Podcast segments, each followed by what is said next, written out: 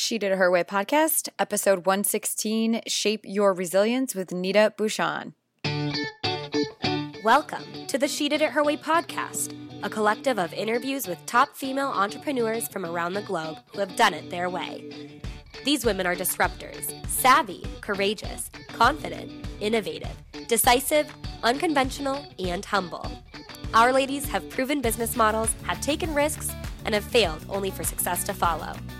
Join us as they share their stories, behaviors, habits, mindset, thought processes, and what it is like to be a woman who means business. And now, here's your host, Amanda Boleyn. Hey, She Did Her Way listeners. I hope you guys had a fantastic Christmas. And if you guys celebrate Christmas and you're having a great holiday and New Year's Eve, New Year's is just around the corner this weekend. Super exciting time. And I can't wait for you guys to listen to this podcast interview with Nita because it is all about emotions and shaping your resilience, rising above the triumphs and obstacles that you have in your life, which is perfect as 2017 is right around the corner and we talk about if you feel like you're living a lie of perfection in your life and maybe you're constantly putting your emotions aside to maintain this perfect image of a job or relationship but deep down you are not happy. And Nita has an incredible story herself and she's gone through that and she's she has risen above so many times and she is vulnerable and shares that with us in this podcast. So make sure you guys stay tuned for shape your resilience with Nita Bouchon Okay, guys, welcome back for our podcast episode. We have Nita Bouchon, and I'm so excited to welcome her to the show. I'm not even going to give you guys an introduction. I'm just going to let her take it over. So, tell us what it is that you do, and then I we will start with your journey because I read it and it is fantastic and it has inspired me. Whew, wow. Well, first of all, Amanda, thank you so much for bringing me on. Super, super excited and jazzed to be part of the show. Um, let's see, I kind of have been doing lots of things lately, uh, but I guess you can say um, I'm now an author, a best selling author, uh, a strategist, and an educator okay. on emotional intelligence and emotional confidence. So then tell us how you got there too. Like take us all the way back to your story about where you grew up and then what you decided to go be a doctor and all that jazz. Yeah, yeah. So, you know, it's it's super I mean, it's it's super fun, super interesting, and it's nice when you can kind of connect the dots, but I actually grew up um, was born and raised in Chicago uh, to immigrant family. My mom was from the Philippines. My dad was from India, and I was the oldest of two younger brothers. And so, kind of traditional family, first generation. You know, the ideas, especially growing up in Chicago, which is a melting pot. Um, the idea was, you know, education, getting straight A's, um, you know, and on my mom's side, because she came from a whole, uh, we have a whole lineage of pageant queens. So my, oh my grandmother my grandmother was a pageant queen, my great grandmother was a pageant queen, my aunts were all pageant queens, and she was a pageant queen. So lots of pressure to not only, you know, beauty was paramount to her, and so lots of pressure to, you know, not only look beautiful, but also, you know, those those pressures of, of um, taking care of yourself and, you know, prim and proper and, and that sort of thing. So that was on my mom's side. And my dad, being traditional Indian, he was not going to have anything of that. so oh. he came from a long lineage of educational success and legacy and, uh, you know, building wealth. And so, um, my grandfather was a he was ambassador to UNICEF, and so oh he gosh. basically passed that down. Yeah, my grandfather uh, he actually traveled to about 26 countries and spoke tons of different languages, and wow. so um, so the combination really um, put extraordinary pressures uh, for the family to not only look good, but also to be uber smart and successful in all of those traditional ways.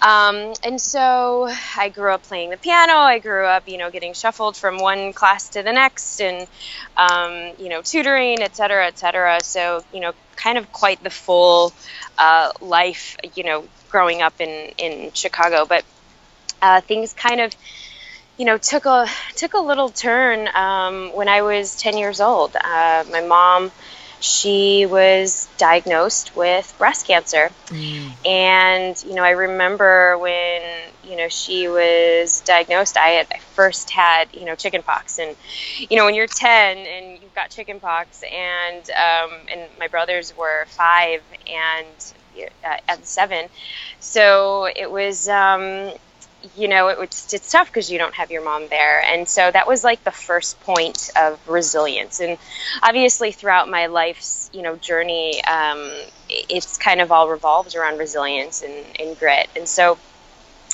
so it was i remember that moment where you know you're kind of you're you're itching so bad and uh, you know all you want to do is kind of have that comfort from you know your mm-hmm. parents. And you know i was left at home because she's the oldest she can take care of herself and everyone was at the hospital you know waiting for my mom to get out of surgery because she had a double mastectomy.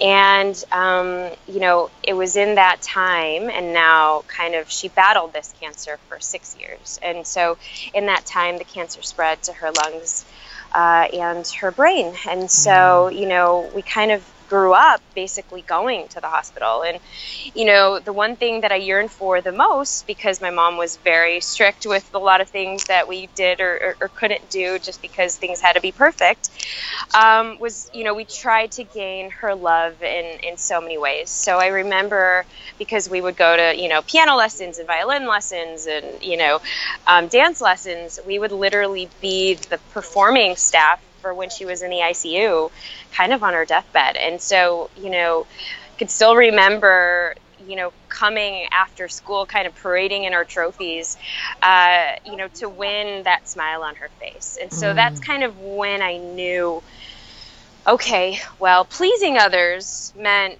validation, and pleasing others meant, okay, I can make them happy because that was the only time that I saw my mother happy when she was actually you know, on her, um, essentially her, you know, her, her deathbed. Um, and so, so that was, that was when I was 16. And now, you know, a year later, um, you know, losing your mom in a culture where, you know, women are, are everything to the family. They're, they're everything. They, they cook, clean, you know. So my dad was, um, he kind of didn't know what to do being traditional Indian. So I kind of took a lot of the responsibilities um, in the house. So the cooking, the cleaning, the taking care of my younger brothers, all of that. And um, my brother, DJ, um, so he was the, the jokester of the house. Uh, he actually, a year after my mom died, um, we were all starting to kind of, you know, recoup the pieces back into our lives. And um, he actually came home. Well, we were supposed to meet after school for it was our um, it was our homecoming. Um, you know, senior year homecoming, and I had applied to all of these you know different schools to you know to leave um, to leave Chicago. Got into all of the Ivy League schools, and you know made my dad proud. All of those things, but I really thought that this time was going to be the time that I would venture out on my own. Mm. And so. Um, whatever for whatever reason that day my brother uh, he didn't bring his inhaler to school. So um, he actually had a horrible asthma attack. And um, you know during that attack his lungs collapsed over his heart. And no. um, and he died. And so he died uh, and it happened to be exactly a year after my mom died and on my youngest brother Vinay's 12th birthday what so, oh my gosh, I'm so that's wow. Yeah, so um, so obviously we were kind of you know paralyzed in shock, uh, given that we'd already endured one loss, and then you know, I mean, this literally t- set my dad into like a whole, you know, slew of just. I mean, he was he was in shock and completely depressed, so he couldn't work, and you know, we had some interesting times, um, you know, some very tough and some very real times. Uh, you know, um, you know, and, and, pride and legacy for my family was very important. So even sharing some of those most, um, you know, humbling times with the rest of our family, it was something my dad couldn't do. So I was really left to, you know, save the face and still entertain the family, still have people coming over to visit us, and um, working three jobs because my dad at that point was just you know, he had just lost his wife and his son. So, um, and still trying to get the straight A's. I mean, it was, you know, it was insurmountable pressure. So, um, you know, two years after that, you know, when our family was kind of, you know, healing again, and obviously health became such a huge priority in my life.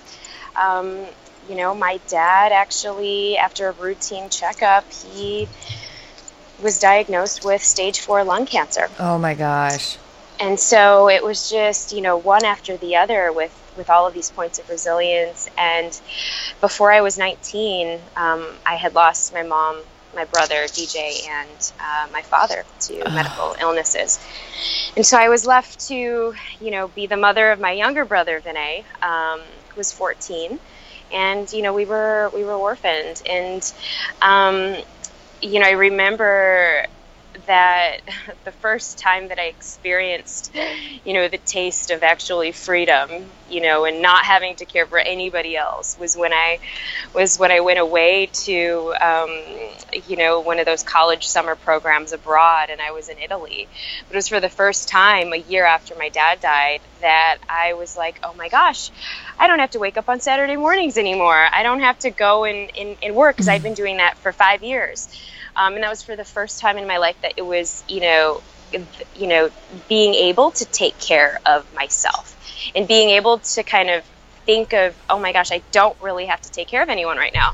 This feels kind of nice and it's kind of weird and you feel kind of guilty and shameful. And so, um, so fast forwarding in my 20s then was kind of a slew of, you know, dysfunctional relationships, you know, extreme educational success. So I became what every, you know, Filipino and Indian girl would be is a doctor, dentist, lawyer, engineer. So I became a, a dentist and not just a regular dentist. I, I, I, had to become a cosmetic dentist because everything had to be perfect in my life. Mm. Um, and fixing other people's issues and making other people feel good about themselves really lit me up because during those, you know, pain points in my own life, I, I, I, I couldn't be in that control, right? And mm-hmm. so, um, so paying it forward for others was a big central part of my life, and it's also been, you know, a huge part in how I viewed relationships because I also did that in every single relationship that I had, uh, which led me into my next uh, phase of growth um, and resilience, you know, I attracted the perfect partner to teach me what that would look like. And so, you know, you might think, well, why is she saying it like that? Because, um, you know, five years ago, that sparked this entire journey was uh, when I decided to leave my very physically abusive and emotionally abusive marriage.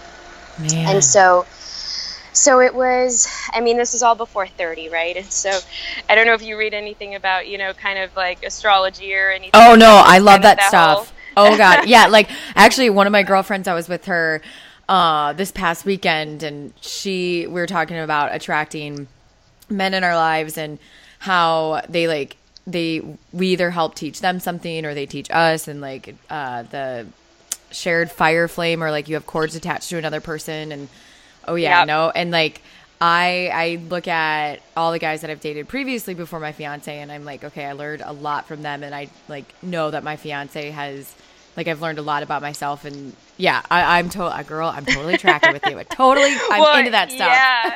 So it was kind of like, okay, this is like my whole Saturn return. You know, everything in yeah. your life is kind of like blowing up in your face. But, you know, I I think that um, it's it's within those lessons that we grow the most. And now i teach this all over the world. And you know it's just it validates every single day that you know our biggest pain points in our life is our largest blessings. And so, you know, while, you know, I've obviously experienced this at such a, you know, a grave level because, you know, for me, I wanted to create a family that I had lost in my teens. And so in my 20s, I was working hard to kind of do that and, and, you know, kind of chase that traditional realm of success. So it was, you know, basically trying to be accepted because I didn't want to be known as, okay, you know, this pity party because she lost her whole family and um, you know and, and it was also the this this chip on your shoulder to prove to the world that you know kind of that that you're worthy that you're not this just you know this story right? And so that was a big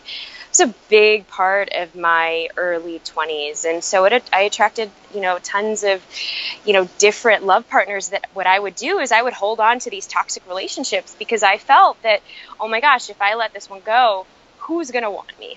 Mm. you know and it was it was um, it was really because of it was a whole mindset of pleasing other people to make you feel good yeah. Because you didn't really know how to, you didn't really know how to take care of yourself. You didn't really know who you were. And so it took me about a decade, you know, and, and fine, I, you know, I, you, no one would ever think that because from the outside, you know, I had a million dollar home, I had first class travel, I had, you know, a six figure Bollywood wedding that was over a week. I mean, you know, it was like the quintessential picture perfect couple. But on the inside, I was, I was dying. On the inside, I, you know, I was sick of just living this lie of just perfection on the outside of and essentially it was you know um, it, it was reminiscent of what i grew up with you know the the prim proper for the sake of ego pretension um, but violence right mm-hmm. and so um, so when I left, I mean, you know, obviously that was the biggest decision I could ever make, you know, leaving my house in the middle of the night. And I'm not going to get into the details around that. Um, but I learned tremendously about you know what it means to put yourself first and what it means to fill your cup up first and what it means for so many women and wives and mothers that if we don't fill our cups up first and we're taking care of every single person before us i mean there's only a certain amount of time until you go batshit crazy and like yeah. you know and then you get resentful and you get angry and you're putting your wants and desires on somebody else to fill them for you. And I mean, I did all of that. I mean, you know, uh, and I don't know if um, you resonate with the idea, you know, we attract what we are. Oh, yeah. And so, you know, I attracted that sort of relationship in my life to really teach me, okay, you need to know how to take care and create your own boundaries and stand for your boundaries, stand for yourself, um, and also know when to say no, mm. right?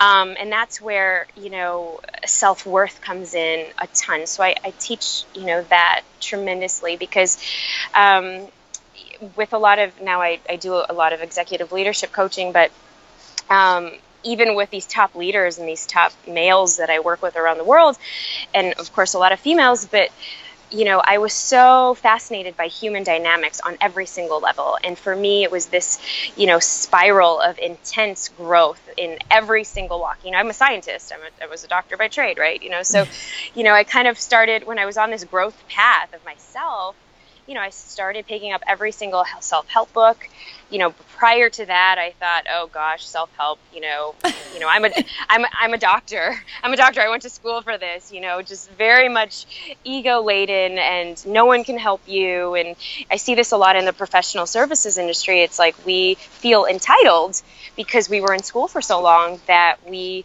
you know, feel the need that we we are a know-it-all and we mm. we we are everything, and we we deserve that title. You know, I remember graduating from dental school, and you know. Um, correcting people to call me DR before my name, and all of my credit cards, you know, had to have the, the word DR just for me to feel recognized and important and significant. And so, um, you know, several bouts of, you know, life in several different aspects has really taught me about, you know, the journey of acceptance and obviously self compassion. And for so many female entrepreneurs, we're constantly critiquing ourselves and constantly critiquing and trying to make things better. And so um, this led me on this path of really, you know, trying to investigate and understand and interview several leaders, not only female and male, um, but you know, from de- from every single sort of sector. So it led me to travel to about 45 different countries in the last two years, um, and I arrived at this theory of, you know, why as human beings, why you know, why are we, you know, um, why does it take certain pain points to shape our resilience, right? Mm. And to shape kind of different aspects of our life to grow us into, you know, better versions of ourselves. And, you know, it, it really relied on these 11 characteristics of, you know, what human behavior dynamics and what emotional intelligence is and what that means, what our emotional health really means. And so it arrived, you know, I arrived at this book called Emotional Grit, and it's really, you know, how to manage our emotions during the toughest times and how to really understand, you know, the perspective of, you know, and the awareness of why are we feeling the way that we are and how can we choose a different, you know, emotion as a result. So, and for a lot of, um, you know, for a lot of health professionals and just folks in general, we're just not taught the school of life in school. that, you know? I was just talking to a, um, I was at an event last night and I was talking to a student who just graduated from college last May and she was saying, she's like, I don't like my job. I don't even know what I want to do. I don't know what my passion is. And I'm like, oh my gosh, like it, to me, and, and this isn't to her, but like, we don't take time to figure these things out, nor do we emotionally know a lot of times how to process like what it is that we're going through. No, because you know society kind of tells you, "Oh, brush it off." You know, yeah, you've got to be strong. But there's definitely something to that. If we keep, you know, suppressing a lot of those feelings and keep distracting a lot of those feelings, and we don't let it you know, okay, experience it and then flow and then, you know, release those feelings, then that's just going to get bottled up in every single part of our soul, body, cells. And there's tons of research around there now that actually promotes if we don't focus on, you know, really understanding where our emotions are coming from, where that fear, where that anxiety, where that stress, you know, is coming from, well, guess what? If you're stressed more than five times a day, six days a week, you know, there is some sort of disease that ensues into your body, whether mm-hmm. it's, you know, irritable bowel syndrome or, you know, something happens with your gut because most of our neuro, you know, transmitters are in our gut, you know, just, and obviously this is this, this whole, you know, emotional health and wellness path for me has been so critical because, you know, I lost my family to this, right? And so I really wanted to understand, you know, how can we as humans um, be more aware of our own, you know, mental well-being and overall wellness? Because in our driving society now, everything is go go go. Everything is how do you hack this, and you know how do we get to the next step? And we're constantly chasing, you know, the hamster on the wheel, and we're constantly trying to do do do, and it's like this never ending rat race mm-hmm. until something actually happens. There is a pain point, and most of the time it's a medical issue. You know, a lot of the times it's an interpersonal issue. Somebody's leaving you. You know, a, a business partner is stealing from you. I mean, you know, there's all these different things, but are we going to wait for some of those things to happen? Mm-hmm. You know, the choice is the choice, you know, is yours. But so that's where I am today, super passionate about this dialogue. Yeah, I just want you to keep talking because I'm like getting so I'm like so entranced. I'm like, um, yeah, I told like the belief of uh, knowing that if we don't handle certain things on our end, it like manifests in our bodies or yeah, in the in the body and oh, I totally believe that. So like if I ever get sick, I'm always like okay, what am I what what's going on? Like am I what am I thinking or like trying yeah. to look at it that way. So I I mean my question, one of the questions that I have is someone who has walked and I think like Tony Robbins has some he's like gave an example about this is that you could have two people growing up and having the same experience but completely different lenses looking at the situation and how they handle it. And so uh, what do you think it, it has been for you to be able to always choose the more resilient path in your life? Yeah, you know, it's it's definitely a combination of a few things. It's you know, it's obviously your ability to rise up again, which is number one, your own internal foundation, your own internal strength, right? I mean, there were points in my journey, and especially when I when I you know had the courage to finally leave, you know, the marriage that I was in, and to leave the entire life that came along with that. Um, there were points in time where you know. I mean, I questioned everything. I questioned, you know, maybe it's better to be with my parents and brother. You know, I questioned I questioned my life. I questioned, you know, I was in my deepest, darkest, you know, depressive moments. And mind you, this was in my twenties, or you know, late 20s actually i lost my family in my early 20s when i was 19 and so for a whole decade of suppressing all of those emotions all of that finally started to emerge like you know waterworks um, for a period of over a year. And so it was during that time where you know when you're in that mode of um, and you know the zen philosophy is called you know the kensho and satori moments. And and i might not be saying this you know completely 100% but kensho and satori there are two different types of moments that you have that there are growth because of you as a person and there are growth that's shaped by pain in your life. Mm. and so you know when you are actually you know when you're on that kind of hero's journey as as as joseph campbell talks about you know you might have to go through the tunnel of darkness and slay some dragons and you know really rise as a warrior through that right? So you know as tony robbins kind of talks about well what is it? I mean it's a combination of your own internal willpower right? And can that be cultivated? 100%. Can that be strengthened? 100%. I think the second thing is also your own community, the you know the community that you have or the family that you have, and I, I. I honestly think, you know, my extended family, because if it wasn't for them to really be there, um, you know, during those mm, like precious, precious moments of just growth. I mean, taking care of us, sacrificing their own life. I mean, they came out in droves on my mother's side and my father's side. They're all in Chicago. And to really be there for us. I mean, they obviously didn't really know, but they did what they, you know, they did their best. And so if their best was saying, well, you still have to get straight A's, I mean, eh, you know, they were still there to shape and to cultivate, okay, well, if that's what it means for, you know, X, Y, and Z, is it good or bad? I don't know. But you know, I had that purpose, right? So it's like, what do you have? What kind of, do you have this community that's going to help shape you? You know, some people have, we need to have some sort of comfort or safety um, or certainty, is what Tony Robbins talks about. And, you know, for some people, it might be religion, it might be church, it might be that sort of community. For some people, it might be yoga. But, you know, tapping into some sort of spiritual essence, like I practiced gratitude ever since I was 10 years old when, mm. you know, my parents came home with that news and my mom was, you know, after surgery. And it was because she raised us Roman Catholic, you know, we had our you know, our, our Hail Marys that we would say every night.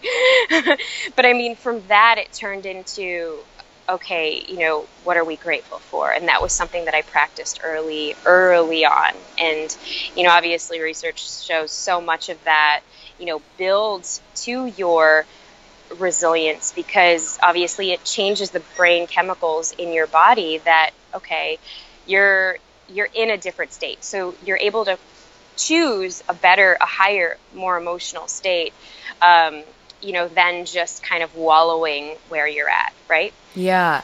So oh go ahead sorry. Oh no no no.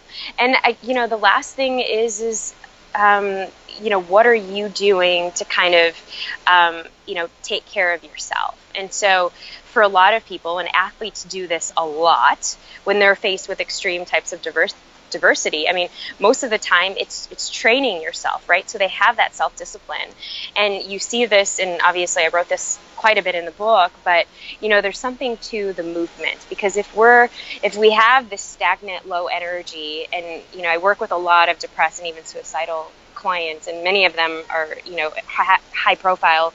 Um, you know, there is something to that. We have we've got stuff in our bodies. Mm-hmm and we've got a lot of stuff in our bodies. And i mean you know the lymph or the the gunk in our bodies if we're not shaking it out if we're not moving it out you know energy is you know or emotion is energy in motion. So if we don't move it if we're not jumping up and down if we're not shaking it off you know there's a reason why dance gets our endorphins going. There's a reason why you know running for 10 minutes gets your endorphins going. And you're changing the brain chemicals which then helps you you know defeat some of those internal um, feelings that we have in moments of crisis. Mm-hmm.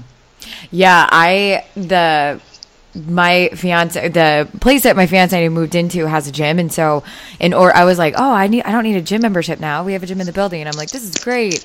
No I we lived here for two and a half months and I barely worked out because I was so used to going to classes. And then finally I started going to classes and I was like, okay, I know there's a chemical change because now I'm like working back out.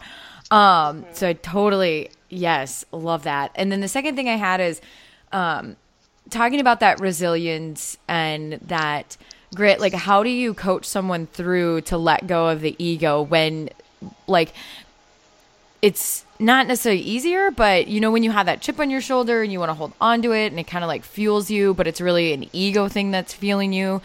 How do you coach someone through that to re- to recognize like how to I don't even know what place you would call it to get to, but do you know what I'm saying? Right, to really partner up with it. I mean, that's what I call it. It's, you know, how to partner up with your ego. Um, you know, obviously working with a ton of doctors.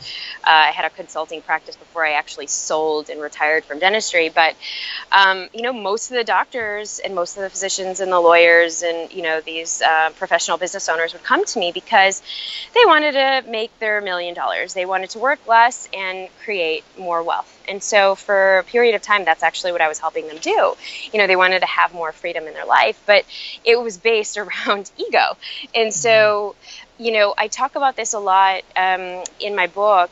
The, the idea of, you know, we all have egos. We all have egos, and and there's nothing wrong you know, with having an ego. And actually, our ego is there to help protect us, right? So if somebody is, you know, um, you know, challenging you, talking crap about you, you know, um, our ego definitely, our shield comes up. Mm-hmm. For some people, it's like a whole freaking wall that comes up, you know. But for most of us, we have some sort of an ego that helps protect, you know, protect ourselves, our, our inner heart, right?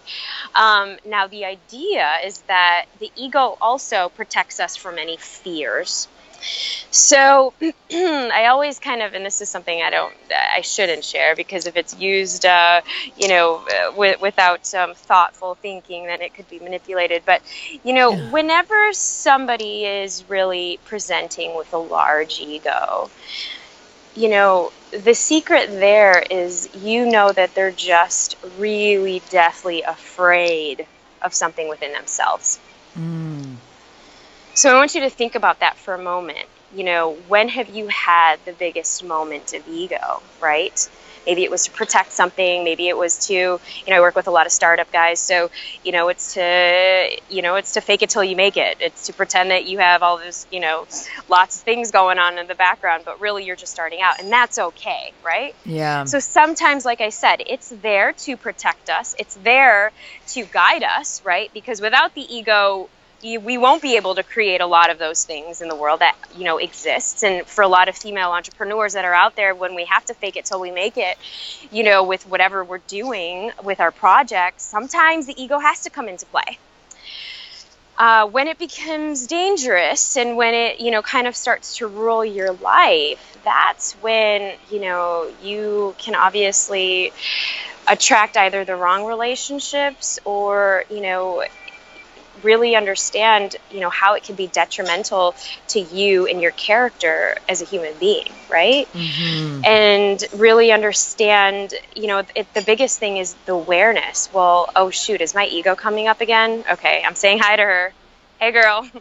You're, you're, you're not going to rule this one. I get it. you know, I get it. You're there. Like you're there I see to protect you. me. I see you, but you're going to just hang out on the side. Um, you know, and that's it, it's I don't think like I don't think many of us humans take the time to just practice the idea of being aware. Mm-hmm. And that's just knowing where these thoughts and these feelings come from.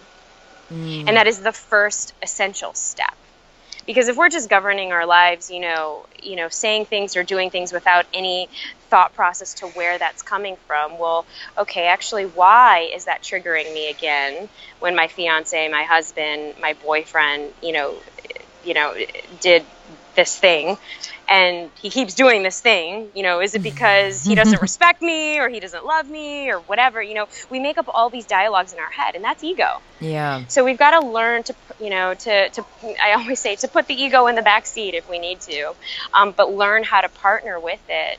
Because it's just you know it, it's just our own little defense mechanism that protects us. Mm-hmm. oh yeah. That absolutely.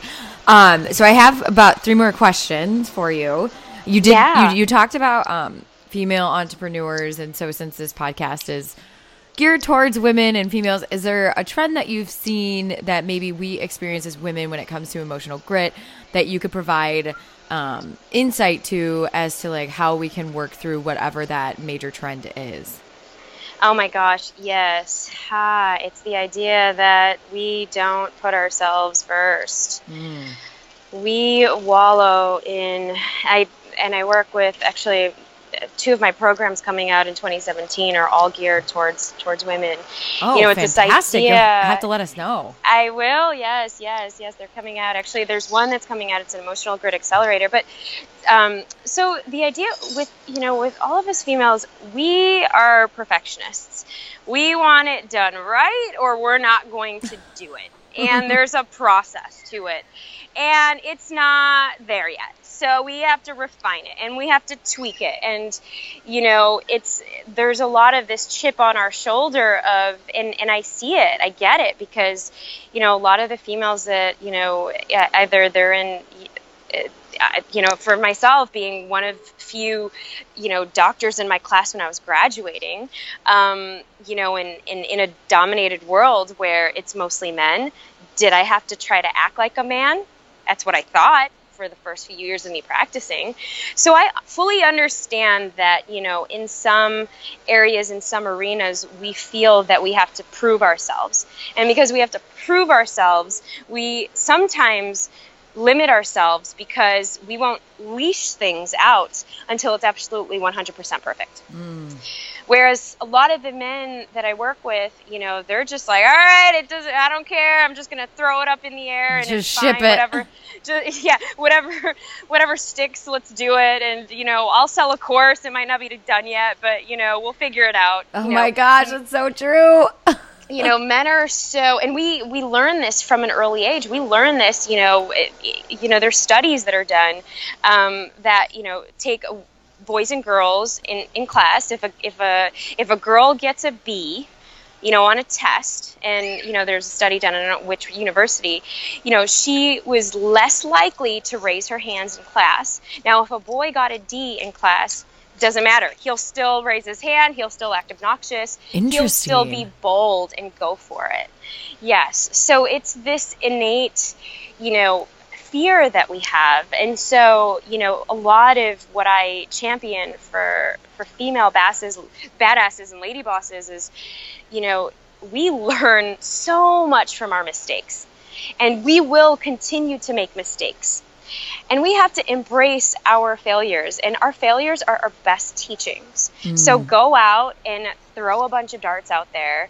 I encourage you to do that all day long. It is does not have to be perfect, and that is your own. That's you know the first step to really being awareness. You know, having the awareness in your own self to actually say, okay, what is actually driving this right now? Is this my ego? Because, you know, in my previous dialogue, I would think it has to be perfect before I like send it out or, you know, take the next action step. Or, you know, the other thing is, is, you know, we're so afraid of what people would think Mm. And so, you know, that it kind of limits our decision making and it kind of limits, you know, how big we can actually how big we can actually go. And and for a lot of entrepreneurs, we're now starting to get into our passion and into our, you know, purpose and, and things that kind of light us up and that's why we're kind of shifting towards entrepreneurship. We want to have you know freedom. A lot of women are you know you know tackling motherhood and tackling businesses all at the same time. And so the idea is how to balance it all. And you know that's the third concept is you know balance does not exist. D- does not exist you know. You can have internal peace within yourself when you're doing a bunch of things but the balance does not exist. It's it's your um, you know, it's always that strive to see, okay, and have that awareness and say, all right, well, this week or this month, I know that I'm going to get a lot of things done for my business or whatever. So it's also that pre planning that takes place, right? Internally. Because if you can mentally prepare yourself, if you can emotionally prepare yourself with, okay, you know, what characteristics do I need to have? I need to be, you know, I need to, you know, have patience in this aspect. Things aren't going to go as fast, but really knowing and that's what I say, knowing yourself. If you know what your boundaries are, what your non-negotiables are, um, then yes, can balance be achieved? Absolutely, but it's your internal balance because when you're driving a business or when you're creating a startup, you know, a lot of times it really sometimes it takes you might have to sacrifice things, right? Mm-hmm. Um, temporarily is what I'm saying. I mean, there are some of your non-negotiables, um, and we get to that in a little, you know, in a later bit. But you have to figure out what those things are first. And if your non-negotiables every single day is okay, work out 20 minutes in the morning, have my yoga for 10 minutes, so that you're filling your fuel up, you're filling your tank up, and then you're going out to, you know, save the rest of the world. That's awesome. That is creating your internal balance. I'm not going to say you're going to get everything done because that never happens and just release that because that is not going to happen. It's the biggest thing I teach my females. Um, but but yeah, I mean, you know, it's kind of it's embracing every step on that journey. Yeah, I like how you say the internal balance. I've never heard it um, positioned that way. I went to uh, I was at a conference the one time, and the keynote, the guy who spoke, he also he's like balance does not exist, and the point that he brought up that I was like, oh my gosh, that's so true, is saying that really like sometimes we find balance when we are like physically in our schedule like out of balance where he gave an example on a time where he stayed up almost 24 hours and he finished an entire chapter of his book and he was on Red Bull. And he's like yeah I may have looked like I was suffering for those two days but he's like I felt more in balance after those two days because I was actually moving projects forward than I yep. did just to do maintenance and maintaining. And he's like obviously you can't do that every day or every week but when you can find yourself in those times and so I like how you say like internal balance about like what is it a fit for like you as an individual and like how do we find that? And i like personally have never struggled with like the um, idea of like getting it all done and i can do it until probably in the past six months. And it's like yeah. I'm like, where in the world did you come from? Like, this is not me. Like, I, and typically, like, I don't find myself struggling too much with like getting things out because I'll walk through and I'm like, oh, well, no one's going to die hopefully if I put this out and it's really just an experimentation and like I right. found that if you as long as you don't attach emotion to the outcome of it and you're doing it as a testing more as like an experiment yep. it's easier just to put stuff out there whether what it is but that whole like trying to you know make make sure that I've like made my dinner and make sure that the place is clean and make sure I get my workout, make sure I get oh my, my god all that yes. stuff. I'm like, where yeah. is this coming from? and like again, going back to the awareness of emotions, I'm like, okay, it's no one, it's fine. Like the plate, like my bed can be unmade for a day. Like it's not right. like I'm not gonna go into this like lazy, which my dad every day growing up, he's like, did you make your bed? And so like of I, course, I our, even make, our beliefs come up. right, yeah. right. My dad, one thing would be like, "Get back in and make your bed." I even make my bed when I'm at a hotel room. Like, it's, it's. I here. just think of bed, and I, my yeah, yeah, we live in a studio, so I'm like, well, my bedroom is my kitchen, is my like. I'm like, I have to have it clean, but then some days it's like you just mentally block it out. Anyway, I'm on a tangent. Okay, um, gosh, okay. So tell us as we're we're coming in for a landing too. Um, what now this is like what is your most proud like your proudest moment? Your champagne popping moment that you're like oh yeah i'm gonna i'm gonna let the ah. ego come out and be like hell yeah i did this. I earned the right. Yes yeah, well, writing that damn book, Amanda. Mm. I mean, I, you know, I thought I've, I've written quite a few thesis, theses, I guess if that's a word, um, theses in my life. You know, go, going to dental school and doing a ton of research. I was a chem minor and psych oh major, oh and you know all of that stuff. So I did not think that I was like, oh, writing a book easy. You know, it's fine. It's stuff. It's it's what I teach. It's basically part of the the workshops that I do, and you know, and all these things and um, it because I'm it it it's been a feat. I, I, I don't think that if if any of your listeners, if any of you guys out there are wanting to write a book, um, are in the process of writing a book, or you know is, is your life's mission to write a book, just disclaimer, um, it takes a lot out of you, and especially for somebody who's used to kind of, you know. Um, you know, juggling different projects all at the same time. I mean, this was really a test of my own emotional grit, of my own patience, of my own, you know, self acceptance and, and self compassion, of, um, you know, you give a book writing project to, you know, a perfectionist, and I literally, I like rewrote it three times. I had four different Oh editors. I mean, I was just, it, it was just a very interesting uh, process of myself of really knowing when to surrender and let go. Um, and so when that went out to the publishers, I was like, yep, whew, You're like shipped it, done so, peace out. Now Yeah, I'm just produced exactly. a baby. right, right, exactly. I'm like, all right, give me this. I think childbirth should not be that bad, um, because it was. It literally took me. It was. It took me ten months um, from uh, because we, you know, I had a, a whole team of advisors and you know, getting a bunch of different schools of thought. So from you know Harvard to Yale Center of Emotional Intelligence to Stanford to you know a bunch of the pioneering thought leaders to really weigh in on the science aspect of it. Um, and then interviewing a bunch of leaders from all different parts of the world. I mean, as you know, uh, those are the fun parts, but then really being able to edit it out and make it so that it's, you know, palpable for, um, you know, for the masses. And so I have to say, yes. So I, I proudly say that I am an author now. Yay. Um, because, yeah, that was, that was a, that was a tough beat. Yeah, I'm, that's incredible. I'm gonna order the book after we get off the phone. By the way, too. I Oh, can't wait yes. to read it. Um, so two, two last uh, questions. One is, what's one or two of your favorite books that you've read that it was like a game changer for you? Ah, yes. So, my first book that kind of led me down this path, um, and this was given to me by a friend, and it literally sat on my desk uh, for months because at that point in time, I was really I was reading a lot from Thich Nhat Hanh, which is, you know, a Zen monk, and he lives in uh, in France, and so um, so I was reading a lot of Thich Nhat Hanh and a lot of Wayne Dyer, which you know any Wayne Dyer book, uh, I totally totally recommend um, The Power of Intention.